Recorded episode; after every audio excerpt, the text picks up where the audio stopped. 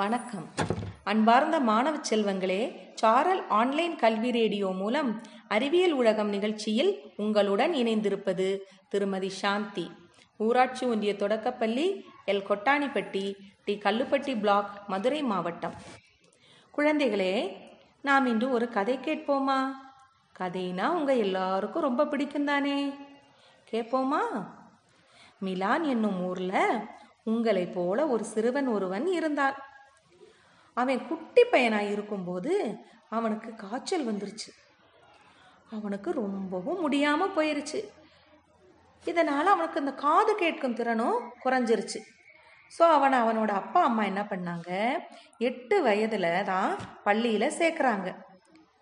ஆனால் அவனுக்கு அங்கே போனால் என்ன செய்யலை, படிப்பே ஏறலை, மிகவும் மந்தமாக இருக்கிறான்.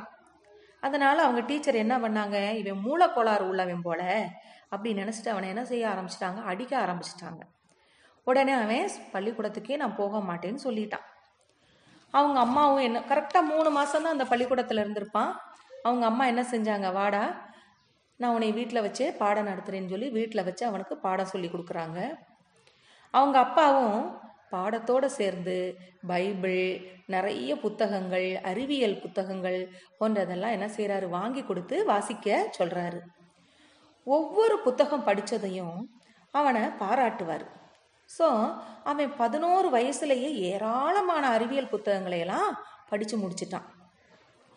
இந்த சின்ன பையனுக்கு இயற்கையிலேயே ஏன், எதுக்கு, எப்படின்னு கேள்வி கேட்கும் குணம் இருந்துச்சு. நீங்களும் அப்படித்தானே இருப்பீங்க குழந்தைகளே. அதோடு இல்லாமல் அவன் துருதுருன்னு எதையாவது ஆராய்ச்சி செஞ்சுக்கிட்டே இருப்பான். நீங்கள் அப்படித்தானே செய்வீங்க. உங்கள் வீட்டில் ஏதாவது அப்பா ஏதாவது வாங்கிட்டு வந்தால் உடனே என்ன செய்யணும், அதை உடச்சி அக்கு வேற ஆணி வேற பிரித்து அதை எப்படி மாட்டியிருக்காங்க என்னன்னு பார்ப்பீங்க இல்லையா? அதே மாதிரி தான் அவனும் செஞ்சுருந்துருக்கான். ஒரு முறை கோழி அடைகாத்து குஞ்சு பொரிப்பதை பார்த்து அவனும் முட்டையின் மேல் உட்கார்ந்து குஞ்சு பிறக்குமா என பார்த்திருக்கிறான். என்ன ஆயிருச்சு, முட்டை மேலே உட்காந்தா என்ன ஆகும், முட்டை உடஞ்சு போயிடும் இல்லையா? அதே மாதிரி அவன் உட்கார்ந்த உடனேயும் முட்டை உடஞ்சு போயிருச்சு.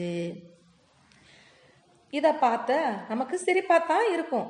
ஆனால் இந்த பிஞ்சு வயசில் கேள்வி கேட்கும் திறன் இருந்ததால தான் பிற்காலத்தில் பல்வேறு கண்டுபிடிப்புகளை கண்டுபிடிக்க முடிஞ்சது இந்த சிறுவனால்.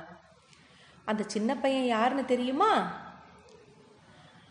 அறிவியலின் தந்தைன்னு சொல்லக்கூடிய தாமஸ் ஆல்வா எடிசன் தான் அந்த சின்ன பையன். இந்த தாமஸ் ஆல்வா எடிசன் 1847 பிப்ரவரி 11 மிலான் என்னும் ஊரில் பிறந்தார். அவங்க அப்பா ஒரு சாதாரண மர வியாபாரி, அம்மா ஒரு பள்ளி ஆசிரியர். இவர் கிட்டத்தட்ட 1300 கண்டுபிடிப்புகளுக்கு மேல் கண்டுபிடிச்சிருக்கிறாரு. ஆனாலும் பாராட்ட விரும்ப மாட்டார். நேற்றைய கண்டுபிடிப்புக்காக இன்றைய நாளை நான் வீணாக்க விரும்பவில்லைன்னு சொல்லிடுவார். இவர் கிட்டத்தட்ட 1500 சோதனைகள் மேலே செய்து முடியாது என்ற சொல்லையே தன் அகராதியிலிருந்து மாற்றி என்ன செஞ்சார், ஒரு பெரிய சாதனை படைத்தார். என்னன்னு தெரியுமா, மின்சார பல்பை கண்டுபிடித்தார். அவர் கண்டுபிடிச்சதால தான் நம்மெல்லாம் இப்போ என்ன செஞ்சுருக்குறோம், வெளிச்சத்தில் உட்கார்ந்துருக்குறோம் இல்லையா? இதை தவிர கிராமஃபோன், எலிப்பொறி போன்ற நிறைய 1300க்கு மேலே கண்டுபிடிப்புகளையெல்லாம் இவர் கண்டுபிடிச்சிருக்கிறாரு. அவர் தன்னுடைய 84வது வயதில் மரணம் அடைந்துட்டார். அப்போ அமெரிக்காவின் அதிபராக இருந்த ஹெர்பர்ட் ஹூவர் உத்தரவிட்டார். என்ன உத்தரவிட்டார்னா, அவர் அடக்கம் பண்ண போகிறப்ப 1 நிமிடம் இந்த அமெரிக்கா முழுவதும் மின்விளக்குகள் அணைச்சிடணும் அப்படின்னு சொல்லிட்டார். அதே மாதிரி அந்த 1 நிமிடம் மின்விளக்குகள்லாம் அணைக்கப்பட்டன. எப்படி இருந்திருக்கும் நினச்சி பாருங்கள். கரண்ட் இல்லை, லைட் இல்லைன்னா எப்படி இருக்கும், ஒரே இருட்டு. அப்போ தான் சொன்னார் அந்த அதிபர், எடிசன் இல்லை என்றால் நமது உலகமும் இப்படித்தான் இருந்திருக்கும் என்று. இப்படி பல சாதனைகளுக்கும் கண்டுபிடிப்புகளுக்கும் காரணமான இந்த தாமஸ் ஆல்வா எடிசனை இவ்வுலகம் இருக்கும் வரை நம் இதயங்கள் நினைத்து கொண்டுதான் இருக்கும் இல்லையா குழந்தைகளா? ஸோ குழந்தைகளே, நீங்களும் தாமஸ் ஆல்வா எடிசன் போல தன்னுடைய குறையை பெரிதுபடுத்தாமல் என்ன செய்யணும், சிறு வயசிலிருந்தே புத்தகம் வாசிக்கும் பழக்கத்தை ஏற்படுத்திக்கிறணும். அதே மாதிரி நீங்களும் சிறந்த ஆராய்ச்சியாளராக வரணும்.